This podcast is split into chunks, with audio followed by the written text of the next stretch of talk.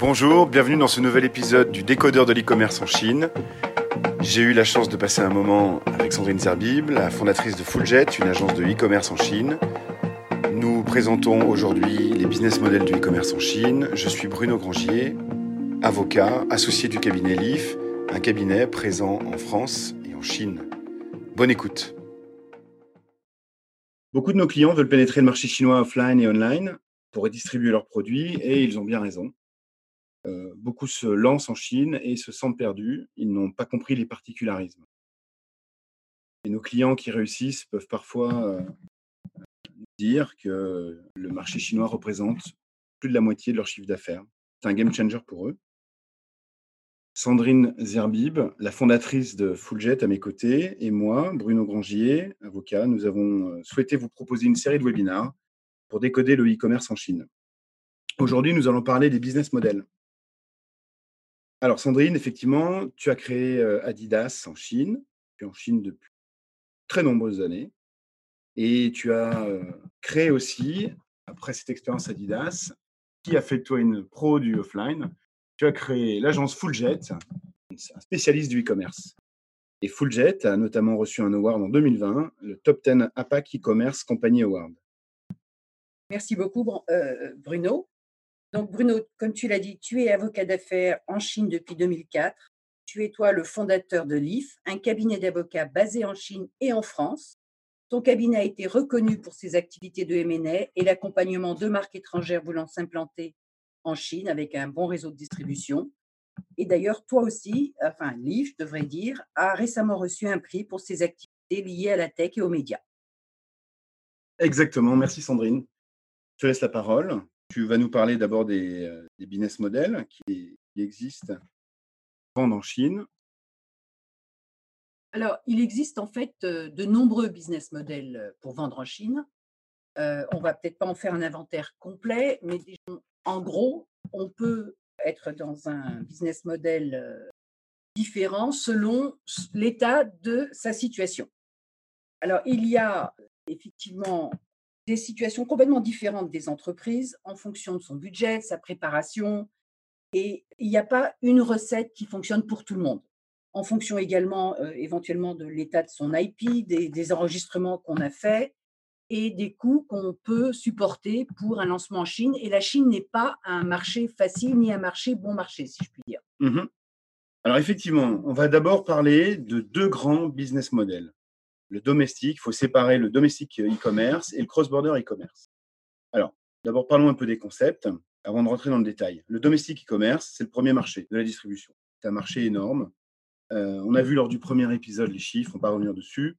C'est un marché qui est devenu tellement important aujourd'hui qu'il bouscule euh, le modèle de la distribution classique et euh, pousse les distributeurs à se poser la question de savoir comment partager la marge entre le offline et le online dans les réseaux de distribution en Chine. Ce marché du domestique e-commerce est monopolisé par les plateformes, notamment principales, Tmall, JD, Pinduoduo, plateforme plus récente, mais aussi les autres plateformes qu'il ne faut pas oublier, notamment WeChat, qui, a son succès dans le social commerce. Voilà pour le domestique. Le cross-border euh, est, fait, répond à une demande assez euh, spécifique. C'est le marché en ligne des marques étrangères. Là où le domestique, on va revenir dessus, Sandrine, tu vas parler, est plus monopolisé par les marques chinoises. Le cross-border, lui, donc, euh, vient d'une négociation que les plateformes ont eue avec les autorités pour traiter la demande des produits importés, principalement les cosmétos, les produits alimentaires, euh, les accessoires de mode, la décoration, aussi les produits pour enfants, les suppléments alimentaires, etc. Euh, ce marché, à mon sens, vient du souhait du gouvernement chinois de traiter le business Daegu, les Daegu Channel, à savoir donc les, euh, les personnes qui. Euh, alors, il y a une partie de ces personnes qu'on pourrait dire être des smugglers, c'est-à-dire qui importent des produits euh, de manière frauduleuse dans leur valise. Hein. C'est le profil de, d'une hôtesse de l'air, par exemple, qui va animer son réseau WeChat ou un réseau Weibo lorsqu'elle vient en Chine et vend à, ses, à sa clientèle privée, à son groupe privé. Et puis, c'est un business un peu plus organisé. sa taille, en 2014, est estimée à 14 milliards de dollars. Alors, certaines personnes ont pu à un moment croire que ce marché allait s'arrêter. Aujourd'hui, il est complètement structuré et c'est un marché qui est très dynamique. la particularité qu'il permet de distribuer sans licence, sans IP, sans société en Chine, donc bien plus simplement qu'en domestique e-commerce et sans compte bancaire. Alors qu'il y a un certain niveau de limitation, pour en reparler, notamment donc limitation de volume de vente par individu, puisque c'est un business qui est limité à 5000 RMB par paquet et 26 000 RMB par an par personne, par an pour, pour les, par individu. Voilà. Les ventes sont réalisées en franchise douane. Dans ce webinaire, dans les business models, donc on va parler principalement du domestique et du cross-border. On va exclure un business model qu'on voit encore mais qui tend à disparaître. C'est le business model d'une marque qui veut distribuer en Chine en utilisant son website depuis, qui serait hosté depuis l'Europe, l'US par exemple, qui serait traduit en chinois. Ce business model, on n'en parlera pas. Il n'est pas efficace, il ne fonctionne pas. Il est donc fortement déconseillé. ce, business model ne fonctionne pas. Pourquoi? Parce que les temps de connexion avec le firewall chinois, le Great Firewall, ne permettent pas de fonctionner. Deux, on n'a pas accès au système de paiement la clientèle chinoise attend. Et je ne parle même pas du défi logistique. Alors, aujourd'hui, donc Sandrine, comment tu choisirais ou comment tu conseilles à tes clients de choisir le bon business model pour leur distribution en Chine? Alors, il faut prendre, il faut prendre en, compte toutes sortes de facteurs.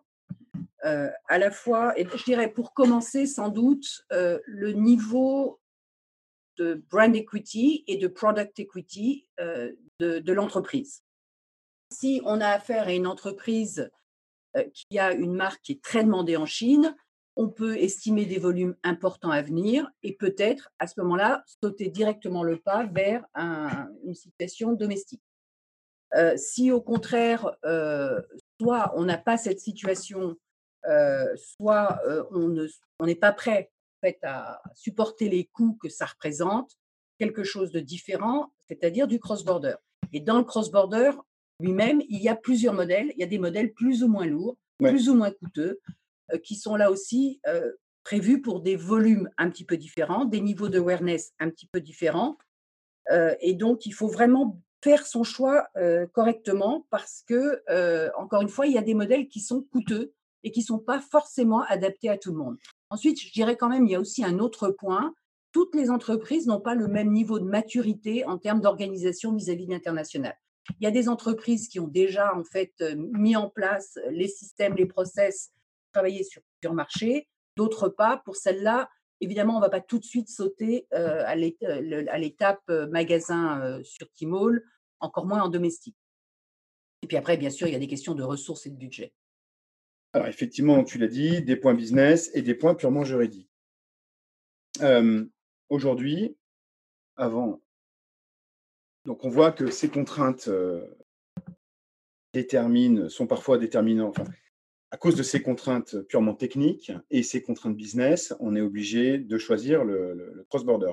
Le Graal, là où il y a le plus gros volume, c'est le domestique. Alors le domestique, effectivement, représente la plus grosse part du e-commerce et du marché du online en Chine. À nouveau, on en avait parlé lors du premier épisode, euh, le domestique e-commerce, c'est 97,8% du euh, business du online. Le cross-border représente 2,2%. Euh, c'est un marché, le, cross-border est très très grande croissance, mais le, le, domestique reste le, marché principal. Hein. Le marché du online chinois, c'est le marché européen, UK, France, Allemagne, Japon réunis. Et, US, exactement, merci. Et, aujourd'hui, ce, domestique représente 25% du retail chinois. 2000 milliards d'US dollars de chiffre d'affaires en 2019. Voilà, tout à fait. Euh, donc, euh, on a vu la dernière fois, je reviens assez rapidement euh, là-dessus pour qu'on fixe un petit peu le, cadre, que c'est ce marché domestique. donc, non seulement il est très grand, mais quand on parle de ces 2000 milliards de US dollars de ventes, notamment en 2019, faut pas oublier que la plus grosse partie de ces ventes, ça reste malgré tout des, euh, des marques locales. Alors bien sûr, il y a aussi des marques étrangères qui réussissent formidablement bien sur les, plateformes domestiques. Euh, en revanche, euh, il faut prendre peut-être avec un petit peu de pincette les 2,2% parce que la part des marques étrangères sur les, 80, les quelques 98% du online, du online domestique est beaucoup plus faible que par nature les 2,2% du cross-border où là c'est 100% de marques étrangères. Donc ça, je pense que c'est important à prendre en compte. Donc comme on l'a dit la dernière fois, la distribution sur la distribution online en Chine, c'est vraiment une particularité chinoise. Elle est très concentrée sur très peu de, plateformes. En fait, Tmall, Jingdong et Pinduoduo représentent plus de 80% du marché. D'ailleurs, c'est à peu près les mêmes noms qu'on retrouvera en cross-border, parce que le cross-border aussi est très concentré sur des grandes plateformes. Mais ce marché domestique, il est prometteur, mais il, il impose un certain nombre de conditions D'abord, il faut avoir une entreprise en Chine. Oui, alors, il faut avoir une société à capitaux étrangers en Chine, à moins qu'on ait un distributeur. Voilà, à moins qu'on ait un distributeur, il faut effectivement avoir une société en Chine.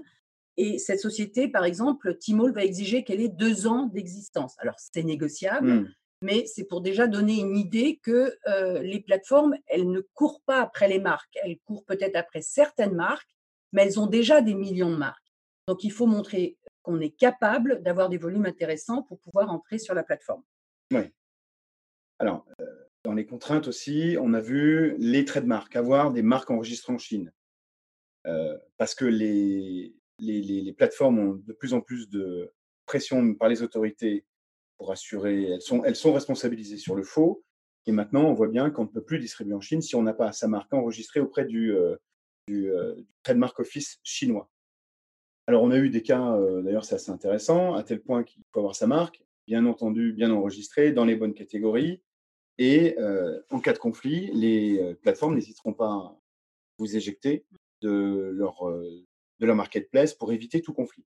Absolument, absolument. Et on, enfin, on a vécu en tant que service provider, bien d'ailleurs toi que moi, des exemples multiples de conflits, de conflits de toutes sortes, y compris avec des gens qui ont en fait monopolisé des noms de marques pour les revendre après aux, véritables propriétaires de, ces marques. Mais il faut que tout ça soit réglé avant de pouvoir prétendre à un magasin Ou sur. C'est clairement un des points de la checklist. C'est-à-dire qu'on ne va pas commencer à faire une analyse du, du business si on n'a pas sa marque enregistrée, en sachant que l'enregistrement d'une marque prend jusqu'à 18 mois. Donc, c'est pas il ne faut pas attendre hein, mmh pour lancer l'enregistrement, il faut l'enregistrer d'abord et voir et faire son BP en parallèle. En parallèle, absolument. Et je suis sûre que tu vas nous parler d'autres choses qui sont effectivement, en tout cas pour certaines catégories de, produits, des. Alors effectivement, il y a les licences d'importation. Donc là, on pense principalement aux cosmétos, où les produits doivent être enregistrés. Ces, ces enregistrements prennent énormément de temps. Et donc, on, parle d'enregistrement auprès de la, FDA, la Food and Drug Administration. Donc, il faut, lorsqu'on a des licences d'importation particulières ou des licences de, ces produits-là, il faut effectivement obtenir ces, licences. C'est d'ailleurs en ça que quelquefois on passe d'ailleurs un peu dans une période de transition pour mmh le, par, le cross-border avant d'aller en domestique. Voire même on, a en concurrence, pas en concurrence, je ne devrais pas dire ça, mais en même temps un, un magasin domestique et un magasin cross-border. En domestique, on vend ce qui est déjà enregistré. Et en cross-border, on démarre pendant la procédure d'enregistrement, parce que la procédure d'enregistrement, elle prend aussi beaucoup de temps. Alors, on parle des cosmétiques, c'est intéressant. Il y a un sujet qui, pour les marques, pose un vrai débat, c'est la nécessité de faire des, tests sur animaux. Mmh Donc, c'est un, un sujet qui empêche certaines marques de, d'enregistrer leurs produits auprès de la FDA chinoise. Donc, elles, elle ne s'autorise pas à, ça pour garder la cohérence de la marque. Et donc, s'impose le choix du cross-border pour pouvoir distribuer en Chine. Absolument. Alors, en plus donc de ces contraintes, il faut rappeler donc société en Chine, ça veut aussi dire logistique en Chine. Ça veut dire qu'on va importer dans le, sous le régime du general trade les biens et on va organiser sa logistique en domestique sur le territoire national. On va également avoir une société avec sa comptabilité en Chine et pour sortir ces profits, il va falloir en fait faire une remontée de dividendes ou, utiliser bien sûr le, prix de vente. Alors, bien entendu, dans les limites des réglementations sur les prix de transfert, Alors, ça pose effectivement des questions particulières sur, la, création et la, mise en place des éléments financiers du BP, hein, puisque faire remonter son cash, toute la question, c'est si on est obligé d'avoir une société en Chine, c'est elle qui va facturer et encaisser. Comment va-t-on faire sortir le cash? Quels sont les cash traps avec la réglementation chinoise hein? Notamment, on sait que pour les montées de dividendes, on aura des limitations particulières liées à la création de réserves. On ne va pas rentrer dans le détail, mais ce sont des points du, du business plan qu'il faut avoir en tête quand on, va, faire son prévisionnel sur le, cross-border ou le domestique e-commerce. Et puis, alors, sur le plan plus commercial, il faut vraiment être prêt à faire face à certains coûts. Alors, les coûts de mise en place, c'est certain, les coûts de logistique, les coûts de, votre service provider, le, fameux Tipeee dont on a parlé la dernière fois, et également les investissements marketing qui, en année 1, doivent être assez importants. On peut parler de jusqu'à 25 à 45 de son chiffre d'affaires prévisionnel en année 1 à l'intérieur des plateformes pour l'essentiel, mais également à réserver quand même une vingtaine de pourcents de ce montant total pour des activations en dehors des, plateformes. Alors, on va revenir sur les coûts. Hein. Tu as, préparé un tableau comparatif, tout de, bah, on verra un peu plus loin, mais c'est effectivement une, des grandes questions sur lesquelles toi t'aides tes clients et tu les accompagnes pour, pour mettre en place leur BP. Voilà. Et puis, je voudrais redire. Alors, d'abord, la première chose, c'est que je ne voudrais pas qu'on minimise le coût marketing d'un magasin, par exemple, Timo Global. Il y a d'autres modèles à, regarder également Global, parce qu'en fait, en ce qui concerne les coûts marketing, ça va être quasiment équivalent sur Tmall Global et sur Tmall Domestique. Hein. Euh, mais bon, d'une façon générale, que ce soit sur Tmall Global, c'est-à-dire un vrai magasin, Mall virtuel, hein, Global ou euh, Domestique, très très important, c'est l'appétence en fait de la plateforme pour votre produit. Euh, qui va être, elle, fondée sur les recherches qu'ils font. C'est des recherches qui sont en fait basées sur énormément de data dont ils disposent, pour dire bah, il y a une demande ou il n'y a pas de demande. Voilà. Ouais, ça, pose plein de questions. Euh, d'abord, les, marques doivent se remettre en question parfois. Euh, une marque qui a euh, bien réussi parce qu'elle a créé un gros réseau de distribution, est-elle forcément attractive pour Tmall? Toutes ne le sont pas. Non, on a vu des marques qui avaient des noms très importants en Occident, dans certains marchés, mais qui, une fois arrivées effectivement en Chine, sans le support d'une distribution extrêmement approfondie, ben, finalement, ne représentaient pas grand-chose pour, pour le consommateur chinois. Et c'était des marques qui, au fond, étaient considérées un peu comme par le consommateur chinois comme des commodities, avec rien de vraiment particulier. Mmh. Peut-être un dernier point de différenciation, parce que là, c'est un point important également, c'est que le, le, temps de lancement d'une marque en domestique est quand même beaucoup plus long qu'en cross-border. On parle de 3 à 6 mois. Effectivement. Alors, pour, la, pour la marque, juste un, point aussi, ça pose la question de, des marques qui n'ont qu'un produit. Oui, tout à fait. Parce que euh, là encore, il va falloir regarder différents euh, types de, business models possibles. Quand on n'a qu'un produit, ouvrir un, un, magasin ou un flagship, que ce soit en domestique ou que ce soit en, en cross-border, ça va pas marcher parce qu'il faut qu'on équipe un magasin d'un minimum de SKU, sinon c'est pas tout à fait adapté. Ok. Alors, on a vu le domestique, le cross-border en quelques chiffres.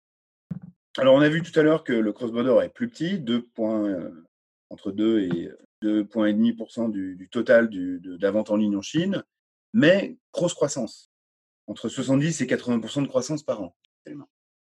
On a dit aussi que c'est un marché qui est par nature exclusivement occupé par les marques étrangères. Donc en fait, c'est loin, loin d'être négligeable. En revanche, ce qui va être intéressant, c'est qu'on euh, va retrouver des grandes plateformes. Alors, certains noms que vous connaissez certainement, comme Tmall ou Jindong, et, d'autres également, tels que Kaola, qui se situe quand même en numéro 2 et qui d'ailleurs a été euh, racheté en partie par, euh, par Alibaba. Tmall appartient également.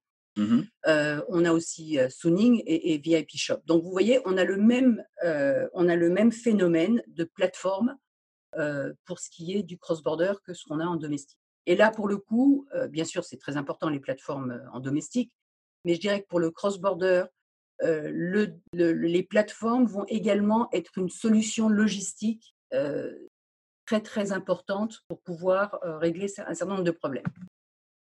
Alors, on va voir, tu as, préparé un slide ou deux sur la, sur la logistique, mais d'abord, le cross-border, est un canal qui reste très intéressant et efficace pour beaucoup de marques. Alors, quel est le fonctionnement de, de, cross-border?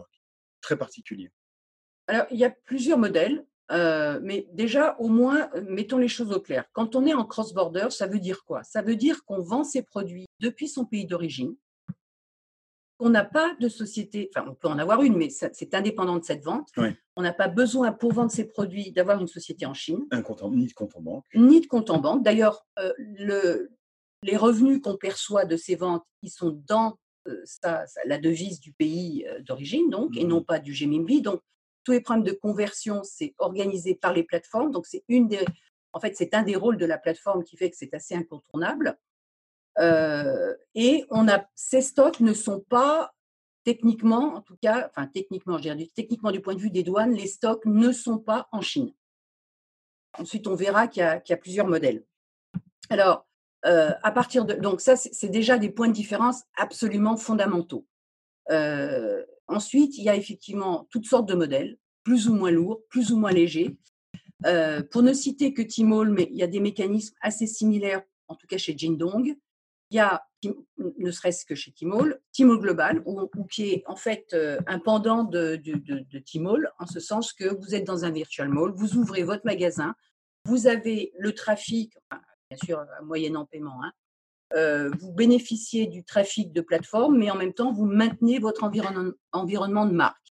Mais euh, Timo l'a constaté que pour un certain nombre de marques, c'était déjà trop lourd. Donc, Timo n'a pas arrêté de créer de nouveaux, euh, de nouveaux modèles. Type, par exemple, Timo Direct Import, qui est, enfin TDI, comme ils disent, euh, qui est en fait un, tout simplement en fait c'est Tmall qui achète les produits et qui se débrouille ensuite pour les vendre sur ces plateformes et mmh donc il se débrouille également de l'import etc.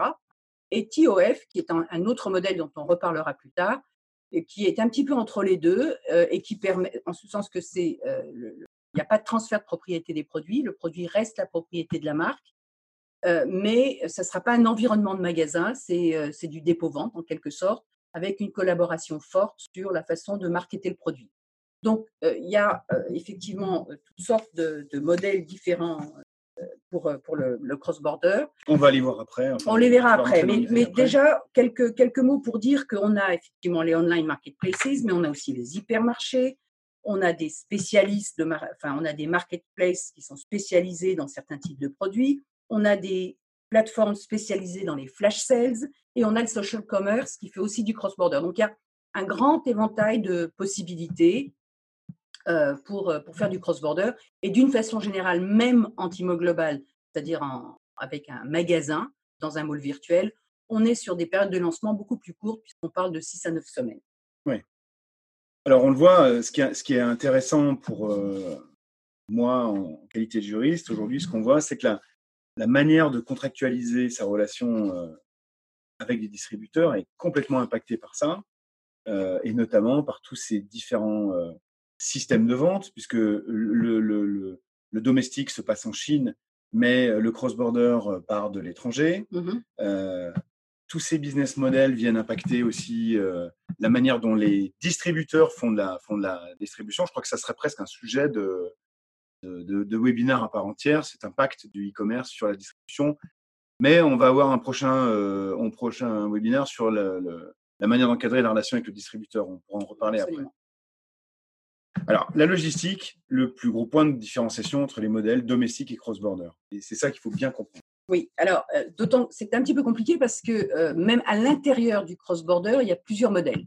Mais disons déjà pour simplifier que la logistique domestique, c'est très simple. On importe, enfin, une société, que ce soit vous ou votre, euh, enfin, votre filiale, je devrais dire, ou votre distributeur, va importer des biens euh, en volume, euh, c'est-à-dire qu'ils vont tomber sous le régime du general trade mmh pour ce qui est du dédouanement. Ça va être entreposé dans un entrepôt, et puis ensuite, ça va être vendu via les plateformes au consommateur final avec le last mile qui est généralement il y a un certain nombre de courriers spécialisés dans le last mile. Qui est une des grosses forces de la logistique chinoise. Absolument. Alors, le cross-border, c'est une invention relativement récente, comme euh, l'a expliqué tout à l'heure Bruno, avec euh, plusieurs façons de procéder pour sa logistique. Mais d'une façon générale, ça n'est dédouané qu'au moment du last mile, pour dire les choses euh, de façon très simple. à partir de là, il y a effectivement différentes façons de procéder. Il y a différentes façons de procéder. Alors, je vais en citer quatre qui, grosso modo, couvrent à peu près le spectre. trois où on utilise à fond je les possibilités de, la plateforme. et une où on utilise moins la, possibilité de la plateforme, même si en fait on vend au travers d'une plateforme. Donc, en gros, si on a des volumes très importants, on peut envisager de livrer des biens dans un, entrepôt sous douane, mmh à partir duquel, au fur et à mesure des commandes, il y aura des dédouanements. et ça, ce sera géré par la plateforme. ensuite, si on a des volumes importants, mais moins, avec peut-être moins de pression sur le temps de, de, de delivery, on peut avoir un système similaire, mais avec un entrepôt, par exemple, à Hong Kong, qui reste quand même très près de la Chine.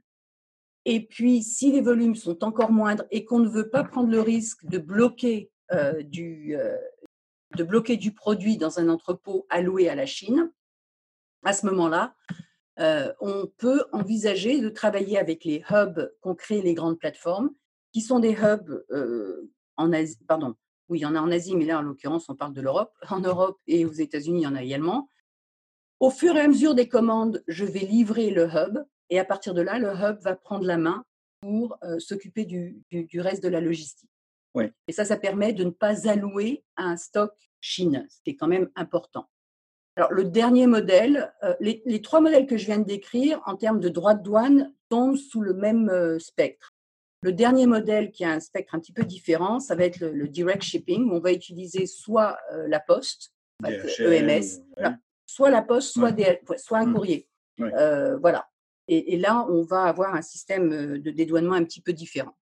Ouais, en général, le problème de ces systèmes-là, c'est l'expérience du, consommateur final qui doit faire lui-même la démarche de, dédouanement et il n'a pas une expérience très, très, très folle. Il peut y avoir Certains passent à travers, mais ça n'est qu'un défaut de, oui. Euh, ou alors traitement du, du, package.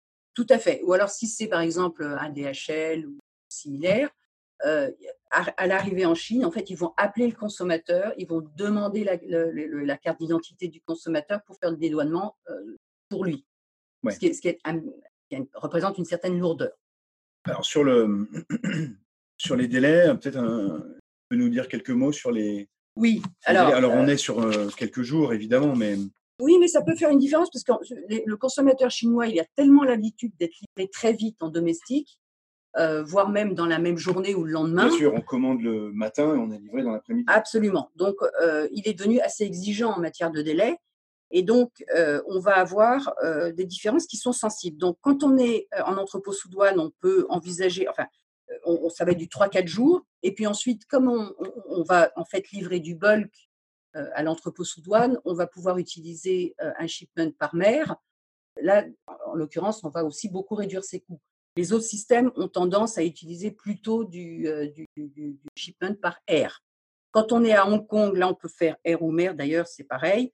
Enfin, parce que ça va être aussi la constitution d'un stock alloué pas loin de la Chine. Oui. Et là, on va être sur du 4 à 7 jours.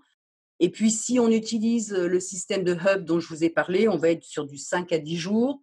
Et ça va être à peu près équivalent pour le, direct mailing, mais le dédouanement sera plus long. En sachant que quand on a mis des stocks à Hong Kong, on a la possibilité de le, de le réallouer pour d'autres marchés asiatiques, par exemple. Par contre, si on a mis des stocks qui sont en entrepôt sous douane, bonded warehouse en Chine, beaucoup plus dur de les ressortir de Chine pour les envoyer sur d'autres marchés asiatiques traités. Voilà, donc je dirais que les, solutions qu'on va adopter vont, vont, être, vont prendre en considération le coût, la durée du, shipment, entre, enfin, la durée entre la commande et le, moment où ça arrive au consommateur final, les volumes qu'on envisage. Donc il y, a toute une combinaison de facteurs à prendre en compte pour faire le bon choix.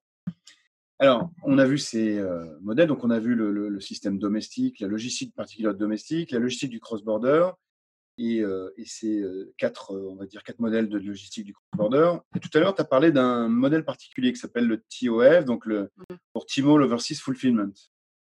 Oui, alors. Qu'est-ce qu'il faut savoir? C'est un modèle relativement récent qui a été développé par, par Tmall alors, au départ, il y avait le TDI. Donc, le TDI, c'est en fait, Timol vous achète des biens et les revend sur, sur sa plateforme.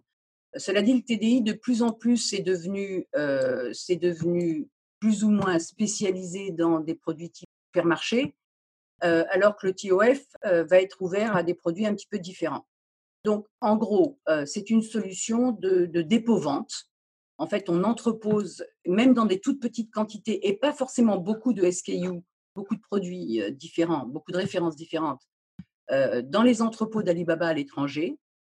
On s'entend, bien sûr, c'est vraiment un partenariat. Donc, les équipes TOF vont discuter avec vous quel est le meilleur choix de produit adéquat pour le marché chinois, vont discuter avec vous également du type de promotion qu'ils suggèrent et qu'ils vont faire eux-mêmes d'ailleurs auprès des, consommateurs. Et puis ensuite, en fonction des commandes, ça va aller au consommateur final. Et ce qui est vendu vous sera payé. Ce qui évidemment n'est pas vendu, ça sera retourné chez vous puisqu'on est en dépôt-vente. D'une façon générale, il y a c'est pas des gros, des grosses quantités de produits. bien sûr, Alibaba ne veut pas avoir des montagnes de produits dans ses entrepôts TOF, mais c'est, alors en termes de coûts, c'est important puisqu'en fait là, pour le coup, les équipes TOF ou Alibaba, si vous préférez, ou Tmall, vont prendre une partie importante de votre marge. Mais ce qui est très intéressant là-dedans, c'est que ça permet de vraiment tester le marché, voir les, produits qui marchent, les réactions des consommateurs aux produits, avant peut-être d'aller vers des solutions plus lourdes. Oui, alors on a, plusieurs questions, mais notamment une des questions qu'on a, c'est euh, prend, euh, prend-il une grosse partie de la marge? Oui, Timol prend. Sur TOF, oui, ça va être 35-40%. Très bien, très clair. Ça, varie selon les produits, de la même façon que la commission sur Timol Global ou sur Timol Domestique varie selon les catégories de produits. Ok. Alors, peut-être maintenant un peu de choses. Donc, est-ce que tu pourrais nous, on va essayer de résumer un peu ces, oui, alors différents business models. Je me focalise sur Timol parce qu'en fait Timol a, euh, poussé euh, le, développement de modèles plus que les autres. Euh, mais ensuite, on va retrouver des choses un petit peu similaires. Par exemple, TDI, on va retrouver quelque chose de similaire chez, chez Jindong. Et puis, ça va être aussi le modèle, en fait, le modèle clé d'un certain nombre de, plateformes spécialisées, en particulier les, les plateformes type euh, hypermarket, euh, comme euh, par exemple, euh, ou, ou des plateformes très spécialisées comme Ego, qui vont, eux, être spécialisés dans le fresh food, ils vont faire du TDI, en fait, l'équivalent d'un TDI. Oui, effectivement. en gros, trois types de modèles le, direct import, c'est-à-dire qu'en fait, ils achètent vos produits, donc il y a transfert de propriété, c'est bon, c'est fini, ok. Euh, entre les deux, et je vais commencer par celui-là, le TOF, là c'est du dépôt-vente, pas de transfert de propriété, euh, mais ça permet de tester son marché. Cela dit, quand ça arrive, quand ça arrive sur, le, sur la plateforme, ça n'est pas dans un environnement de magasin. Euh, et puis, c'est dans un magasin TOF qui appartient à Tmall. Mmh euh, même s'il y a des promotions qui permettent de faire des bannières sur votre produit, etc. Et puis le modèle Timo Global, où là, pour le coup, c'est un magasin et donc c'est un environnement de marque complet. Alors, je veux juste préciser, on parle beaucoup de Timo, à nouveau, tu l'as dit tout à l'heure. Donc, tu n'es pas, euh, pas exclusivement affilié à Tmall. Tmall est, un, est une des grosses plateformes. Ce qui est, ce qui est très intéressant, amusant, c'est que finalement, c'est Tmall qui donne le ton et qui euh, crée même le vocabulaire. Hein. On parle de Tipeee, donc mmh. les, les Timol Partners au mmh. début. Euh. alors tous ces modèles, tu l'as dit, on les retrouve dans les autres plateformes, mais on, prend effectivement le vocabulaire euh, qui est le plus usité dans, le, dans la pratique de marché pour décrire ces, ces, différents modèles. Donc TDI pour Timol Direct Import, TMG pour Timol Global et TOF pour Timol Overseas voilà, parce qu'en plus, il faut bien voir que c'est un petit mall qui a développé le plus grand éventail et qui continue d'ailleurs de développer le plus grand éventail de, de business model. Alors après, les autres plateformes vont avoir un ou deux ou trois, en général deux d'ailleurs, mmh. de ces modèles-là. Oui. Alors on a des questions sur les coûts. Est-ce que tu peux nous, qu'est-ce que tu peux nous dire, Sandrine, sur les coûts? Bah, que, alors, disons Timo Global, là, on va être dans un système de magasin. Donc, euh, dans un système de magasin, ça ne va pas être fondamentalement différent de ce qu'on aura euh, en Timo domestique. En gros, on va avoir, selon les catégories de produits, d'abord un security deposit. qui va être entre 150 et 300 000.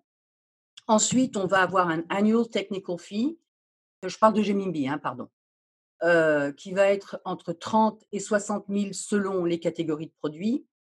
Et puis, on va avoir une commission qui est, alors je vais dire 5% pour faire vite, mais en réalité, sur certaines, euh, sur certaines catégories de produits, c'est moins que 5%. Par exemple, sur les, sur les euh, pas sur les marques, sur les, les montres. Les montres, voilà, c'est ça que je cherchais. sur les montres, on va tomber, je crois, à 2%. Donc, ça dépend des catégories. Mais pour faire vite, disons que la plus grande partie des catégories va être à 5% des ventes. Et, d'ailleurs, en fait, le, le technical fee de 30 à 60 000 est remboursé une fois qu'on a produit un certain nombre de volumes qui correspond au pourcentage euh, en question. Donc ça, c'est un, un des coûts importants. Bien sûr, le coût logistique, euh, qui peut varier considérablement selon les modèles. Mmh euh, les coûts qu'il ne faut pas minimiser, les coûts de marketing. Et là, les coûts de marketing, il faut. Euh, alors, pour Timo Global, ils sont absolument essentiels et inévitables. Pour Timo Overseas Fulfillment, pour le, le TOF, donc, euh, en général, ça, c'est pris en charge par, euh, par. Mais plus vous allez lui demander de faire du marketing, plus ils vont vous prendre une partie importante de la marge. Et pour TDI, là, il n'y a pas vraiment de. On peut faire du marketing en plus si on veut pousser son produit, mais ce n'est pas une obligation. en ce sens que là, on, vend son produit et on peut décider de, de faire comme ceci, comme cela. Alors, on a des questions pas mal de gens qui ont différents profils. Et une des questions qu'on a, c'est peut-être un peu difficile d'y répondre, c'est un, peu, général, mais eh, comment toi, Sandrine, tu conseilles tes marques et tes clients qui ont des différents Donc, tu es, un acteur du lifestyle, mmh tu, as plusieurs marques, tu accompagnes plusieurs marques dans leur distribution en ligne en Chine sur le lifestyle et le sport, notamment, par exemple.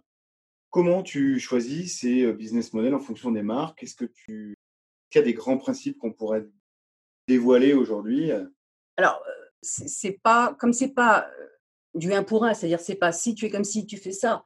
Euh, c'est pas vraiment comme ça que ça fonctionne. Mais je dirais que la première chose qu'on fait, c'est un audit de marque. Pas un audit de marque chez la marque, mais un audit de la façon dont la marque est reçue, perçue chez le consommateur chinois. Donc, on va regarder tous les social media, on va regarder toutes les grandes plateformes et on va voir le nombre d'occurrences en fait euh, de la marque, même si elle n'est pas en Chine d'ailleurs, hein, peu importe. Euh, ça n'empêche pas que les consommateurs vont parler de cette marque, vont demander euh, où est-ce qu'on peut trouver cette marque, ou vont faire des recherches, que ce soit dans les plateformes, que ce soit sur Baidu ou que ce soit sur les médias sociaux. Donc ça, c'est vraiment le point de départ. En fonction de ce point de départ, on va discuter avec la marque des investissements qui sont prêts à faire. Et en fonction de ça, on va conseiller tel ou tel modèle. D'accord. Je simplifie un peu, mais en gros, c'est la démarche. Alors, il y a plein de questions sur le social media, etc., mais ça va sans doute être l'objet d'un prochain webinaire. Mmh on a, euh, pardonnez-nous, on a, on a dû faire euh, quelques choix euh, pour pouvoir tenir dans le temps imparti, faire court et synthétique. Mais on va revenir sur ces, sur ces sujets de social media qui sont notamment très, très actifs sur WeChat. Oui, tout à fait. Parce qu'une chose dont on n'a pas parlé, mais qui est quand même très importante, même si ce n'est pas des volumes considérables, c'est que les, les, social media et en particulier WeChat offrent aussi la possibilité de faire du cross-border. Et là, c'est intéressant parce qu'on peut être très intégré. Donc, je dirais que d'une certaine façon, on pourrait transférer ce qu'on vient de dire sur Tmall, on peut le transférer un petit peu dans l'univers Tencent, c'est-à-dire dans l'univers Jindong plus, euh, plus WeChat. Alors, on peut par exemple décider de faire euh, du social commerce cross-border sur WeChat, qui serait très intégré à une campagne WeChat. Et puis, le cas échéant, à un moment donné, dire bon ben ça va, je, je, me sens maintenant, j'ai les volumes, j'ai le, niveau d'intérêt qui me permet d'aller vers euh, un magasin sur Jindong Worldwide. Ils appellent ça Worldwide et non pas global, mais c'est la même chose. Et ça, c'est une, une solution qui est particulièrement adaptée pour certains types de produits. Et je dirais que c'est une bonne solution pour des produits qui, sont, qui vont être vendus dans des volumes relativement modestes, mais qui sont assez premium. WeChat est vraiment la plateforme de social media et donc partant de social commerce qui est adaptée pour tout ce qui va être tout ce qui va être le produit premium. Très clair.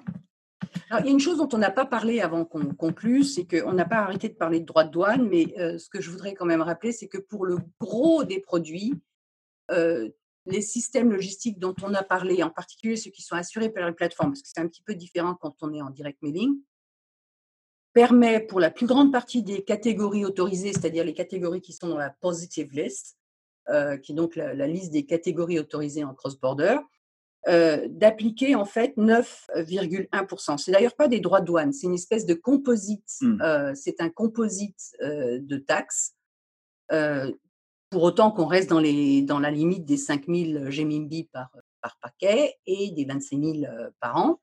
Donc 9,1%, qui est donc un, composite de, taxes appliqué sur, sur tous les paquets et qui est relativement raisonnable en fait, d'autant que dans pas mal de cas, et surtout pour certains produits, on va dire typiquement pour les produits pour enfants, les gens sont, sont prêts à attendre un petit peu, voire à payer plus si nécessaire pour s'assurer qu'on est sur du produit importé, qualifié, vérifié, etc. etc.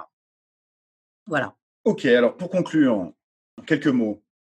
D'abord, le cross-border online, eh ben, c'est une très bonne solution pour des marques internationales qui souhaitent démarrer en Chine et qui n'ont pas forcément encore de société, qui veulent tester le marché, qui n'ont pas encore enregistré leur marque. Attention, euh, plus vous distribuez en Chine, plus vous attirez l'attention sur votre marque. Sachez que si vous n'enregistrez pas vos marques, quelqu'un le fera à votre place et peut vous empêcher de euh, et peut vous sortir du marché, vous sortir totalement du marché. Attention à ça, même si la réglementation est, euh, s'améliore, les autorités jouent plus le jeu, les plateformes jouent, euh, aussi. Donc on se lance en, cross-border en général pour essayer d'aller ensuite en domestique. Le domestique online permet de vendre en Chine, donc via une distribution organisée principalement par des plateformes. On en parle beaucoup, euh, Tmall, Jingdong Co. Euh, donc voilà, les plateformes, on en a parlé. Je vous invite à revoir notre euh, premier épisode pour bien comprendre que ce que sont ces, c'est Digital Marketplace. Euh, et un système un peu particulier sur lequel tu as voulu attirer l'attention, le TOF, un système de dépôt-vente proposé par Tmall, qui permet aux plus petites marques de démarrer en Chine avec le soutien de cette plateforme. Donc là, c'est vrai que c'est euh, ces deux gros systèmes, le cross-border et le domestique, euh, sont plutôt des systèmes. la distribution en ligne en, Chine est un le TOF peut donc représenter une alternative très intéressante pour des marques. Voilà. Alors, j'en profite pour dire qu'on a parlé essentiellement de Tmall et un petit peu de Jindong et de WeChat, euh, mais il existe effectivement d'autres euh, types de plateformes qui font du cross-border, souvent avec des modèles beaucoup plus simples, euh, d'abord d'achat, d'achat pur et simple, en particulier pour tout ce qui va être food et parfois cosmétique. Donc, ça peut être ça peut être très spécialisé, comme par exemple, j'en parlais tout à l'heure, le Igo pour euh, le fresh food. On va avoir aussi euh, des, euh, des, plateformes comme Jumet qui, qui se débrouillent bien dans la cosmétique. Donc, il y a toutes sortes de modèles. Il faut vraiment bien étudier sa situation pour prendre les bonnes décisions. Hmm. Et à l'intérieur même des... Alors, une fois qu'on a choisi la plateforme et le modèle, il y a aussi plusieurs modèles, comme je le disais tout à l'heure, de logistique. Et là aussi, il faut bien étudier sa situation au démarrage et puis ensuite la faire évoluer parce qu'en fait, un modèle, il est valable aujourd'hui, il ne sera pas forcément valable demain. Voilà, donc euh, on, parlait du TOF qui est, euh, qui est proposé par Timol, mais euh, alors est-ce qu'on a d'autres, est-ce qu'on a des systèmes de, TOF, ce système de dépôt-vente proposé par d'autres plateformes Alors, à ma connaissance, pas vraiment sous la forme de TOF. pas vraiment sous la forme de TOF. il y a, enfin, ce qu'on peut voir de temps en temps, c'est du système de quasi dépôt-vente, même si ça ne s'appelle pas comme ça, sur certains types de produits, c'est-à-dire qu'il euh, va y avoir euh, un certain nombre de contraintes. Mais je dirais que les autres plateformes, ce qu'elles vont proposer, c'est beaucoup plus proche du TDI, c'est-à-dire du, euh, de l'achat direct, en fait, que du TOF. Et notamment, ben, Jindong le propose, Kaola le propose, Jumet le propose, Igo le propose, VIP.com va le proposer, euh, May.com va le proposer, mais vous voyez des gens comme VIP.com et euh, May.com qui sont des flash sales cross-border vont avoir soit un système pur et simple d'achat, soit un système qui va être plutôt avec, avec du, du dépôt-vente. Surtout si c'est des produits à valeur unique importante. OK. Alors, la prochaine fois, on va se concentrer sur la relation avec le distributeur, celui qui active la distribution et comment encadrer cette relation. C'est le sujet d'un prochain webinaire, Sandrine. J'aurai le plaisir de te retrouver très bientôt. Absolument. On va diffuser le podcast sur nos plateformes respectives, sur LinkedIn notamment et sur nos sites internet. Aux personnes qui se sont inscrites, on va diffuser les liens et préparer un prochain webinaire, épisode 3 du décodeur du e-commerce. Sandrine, j'aurai le plaisir de te retrouver très bientôt. Merci d'être venus si nombreux. Merci à tous. Bonne journée à tous. Merci de nous avoir écoutés et j'espère que ce podcast vous a plu. Pour en savoir plus, suivez-nous sur LinkedIn ou sur notre site www.lif-legal.com. À bientôt.